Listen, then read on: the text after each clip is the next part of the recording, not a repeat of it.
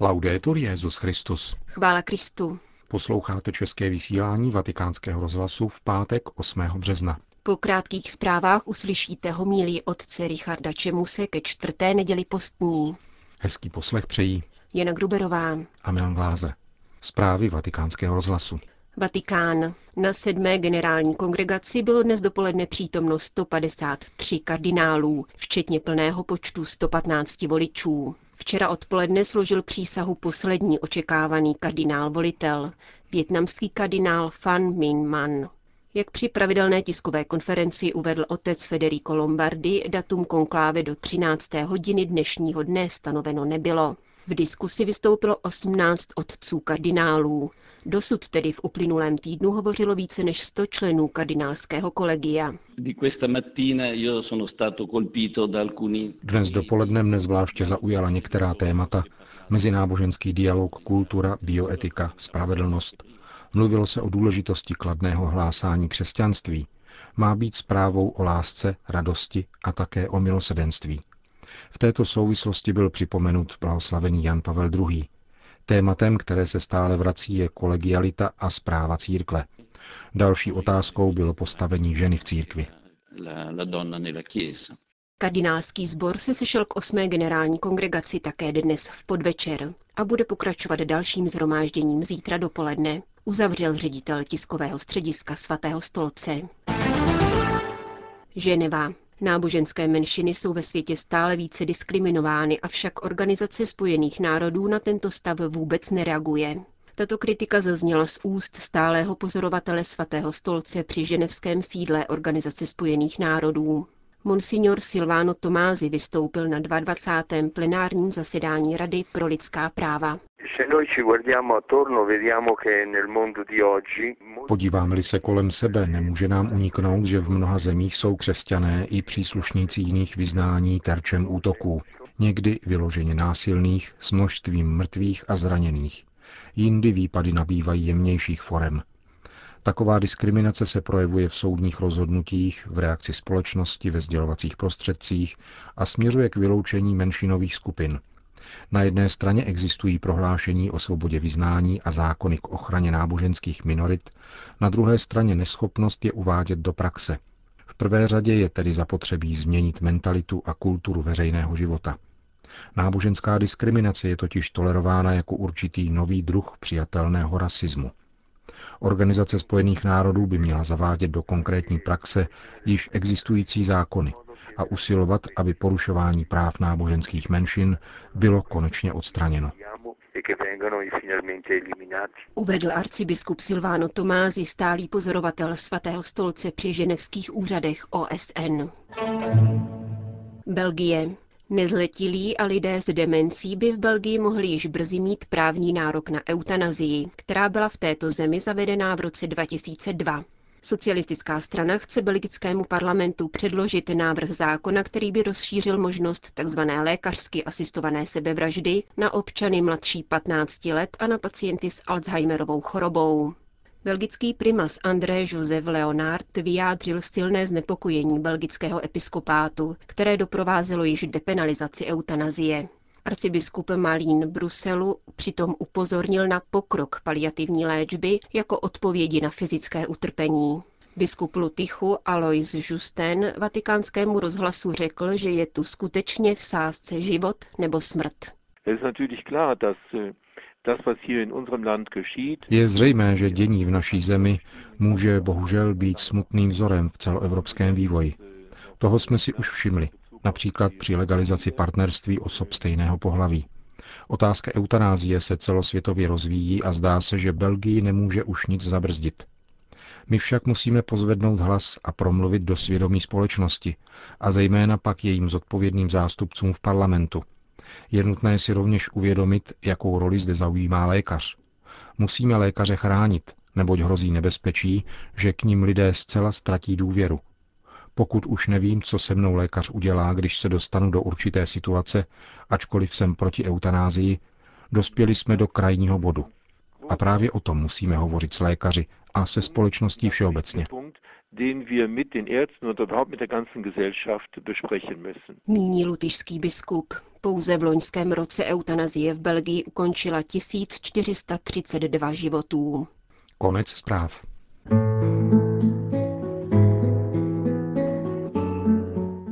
Pohleď na mě, dotkni se mě. Tak nazval svou homílí otec Richard Čemus. Co dělám, vidí lidé. Jaký jsem, vidí Bůh. Tento podnět k zamýšlení jsem našel ve vitríně Mládežnického centra, zrovna když jsem hledal inspiraci k nějakému neotřelému výkladu podobenství o marnotratném synu. Těžko se dnes hledá něco, o čem posluchač neřekne, to znám, to už jsem slyšel. A také není zrovna příjemné slyšet třímat nad sebou moralizující soud, nesoudit mladšího bratra. Dobře. Máme ale prostopášného mladíka glorifikovat a odsoudit pilného a spořádaného dříče? Kam by společnost došla? Na tak zobecňující otázku nelze než přitakat. Nemůžeme si přeci přát chaos. Ten jistě nechce ani Bůh. Je-li to ale vše, co v nedělním evangeliu pro nás najdeme, pak zůstane záhadou, proč to Ježíš vůbec vypráví. Co nového a podstatného nám o Bohu vlastně říká? A proč Henry Nouwen který se podobenstvím o manotratném synu a milosrdném otci zabýval celý svůj život, mohl shrnout své poznání do zjištění, že kdybychom o Bohu nic jiného nevěděli, než co o něm říká tento příběh, věděli bychom o něm vše podstatné. Je v něm prý obsaženo celé evangelium. Příběh o marnotratném synu uvádí evangelista Lukáš v kontextu dalších dvou historek na obdobné téma – ztratit a znovu nalézt. Zatímco v nich jde o něco, zatoulanou ovci, respektive ztracenou minci, jde v tomto podobenství o někoho, o živou osobu. Ta žije ve vztazích. Otec je otcem, protože má syna, a syn synem, protože má otce. To, co se zdá elementárním zjištěním, ve skutečnosti vypovídá něco tak zásadního, že to vyznáváme jako první článek víry. Věřím v jednoho Boha Otce. Pater Špidlík trochu humorně a trochu vážně ovšem upozorňoval, že výrazným klesnutím hlasu po credo in unum deum gregoriánském chorálu se důraz posouvá. Nevyslovujeme už jedním dechem, že Bůh je Otec, ale nejprve zdůrazňujeme, že je jediný Bůh, monoteismus, a teprve po pauze dodáváme, že je všemohoucí Otec. To ovšem poněkud zastírá novost Evangelia, že Bůh je jeden, věděli židé stejně jako řečtí filozofové. A poštolové by takovou dobrou zvěstí sotva někoho nadchli a těžko by měla sílu dát čtvrté postní neděli název létáré, vesel se. Získali-li křesťané pro evangelium brzy celý tehdejší svět, pak proto, že přicházeli s něčím naprosto nevýdaným, se zvěstí, že Bůh je otec, který poslal svého jednorozeného syna, aby nám vrátil ztracený vztah s ním. A to za cenu vlastního života. Poselství je tak neuvěřitelné, že neexistují slova, která by ho vyjádřila. Dá se přiblížit pouze příběhem tak plasticky líčeným, že do něj můžeme vstoupit se v něm najít v jednom z protagonistů. Zatímco starší syn vidí zřetelně činy svého bratra a možná si je i poznamenal do notesu, aby mu je vyčíslil, otce naopak vůbec nezajímá, co všechno syn natropil a co utratil, Nýbrž tím je. Vidí v něm stále své dítě, které ztratil a opět nalezl. Ta dobrá zpráva spočívá v tom, že to platí i pro nás. V očích božích nejsme to, z čeho nás usvědčují vnější skutky, ale to, co jsme v hloubi srdce.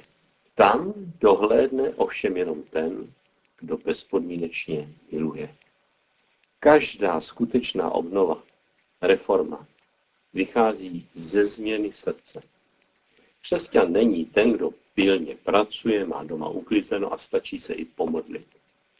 Ale ten, kdo se Kristem nechal proměnit v nového člověka. Bratři, když se někdo stal křesťanem, je to nové stvoření. To staré pominulo, nové nastoupilo, píše Pavel Korintianům a pokračuje. To všecko pochází od Boha. Má na mysli smíření, neboť Bůh pro Kristovi zásluhy smířil svět se sebou.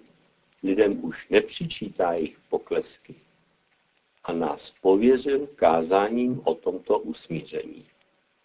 A Pavel dodává, s tím, který byl bez hříchu, jednal kvůli nám jako s největším hříšníkem, abychom my, skrze něho, byli spravedliví u Boha. V této optice je zřejmé, že veliká proměna marnotratného syna je dílo Božího syna, který se s ním stotožnil v jeho hmotné i morální bídě. Pod vší tou špínou, která na něm ještě lpí, proto už prosvítá podoba Kristovy tváře.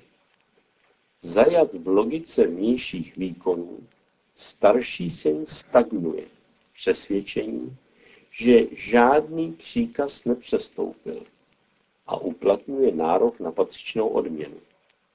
Přestoupil přitom všechna přikázání, obsažené v onom jediném přikázání lásky k Bohu a k bližnímu.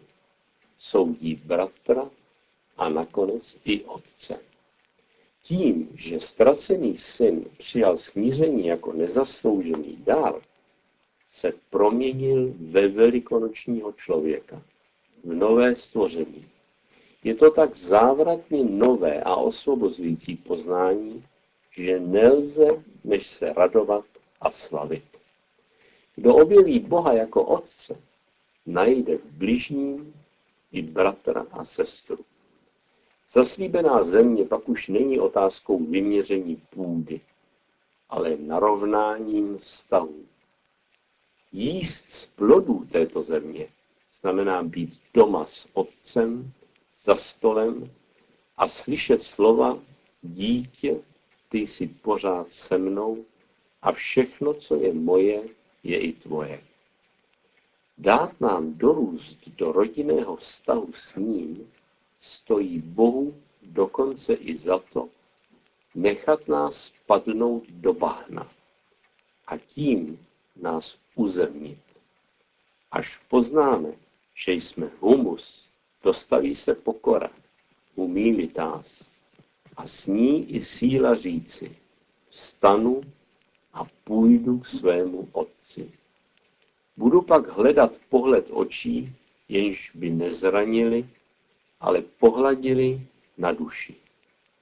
Tak se bolavého nitra člověka dotýká sám Bůh.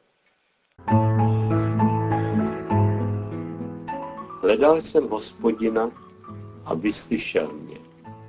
Vysvobodil mě ze všech mých obav. Pohleďte k němu. Ať se rozveselíte, vaše tvář se nemusí zardívat hambou. Hle, ubožák zavolal a hospodin slyšel, pomohl mu ve všech jeho strastech.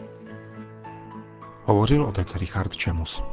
Končíme české vysílání vatikánského rozhlasu. Chvála Kristu. Laudetur Jezus Christus.